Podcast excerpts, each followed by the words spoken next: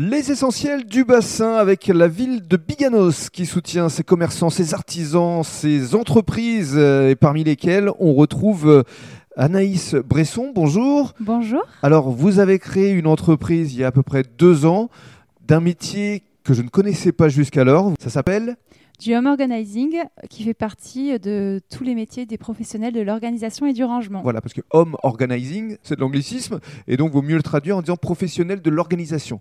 C'est-à-dire en gros que vous aidez le public, les personnes qui le souhaitent, à aménager, à réorganiser ou à jeter des choses qui ne leur conviennent plus. C'est du conseil.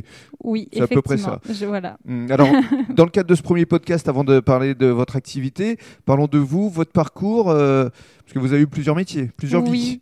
Oui, j'ai d'abord été professeure des écoles, qui était un peu mon rêve de petite fille, mais qui ne me correspondait pas en fin de compte. Et donc, j'ai bifurqué, j'ai changé pour revenir vers l'informatique, que j'avais pratiquée déjà pendant mes études. Et au bout de quelques années, j'ai eu envie d'aller vers un métier où l'humain était au centre, en fait, où on remettait l'humain au centre, et pour prendre soin de lui et qu'il puisse du coup avoir l'énergie et le temps de faire ce qui lui plaisait. Donc, c'est passé par justement revenir sur être bien chez soi, sur l'organisation de la maison, l'organisation des espaces, l'organisation du temps, pour que les personnes vraiment puissent ensuite prendre soin d'elles et se sentir bien chez elles.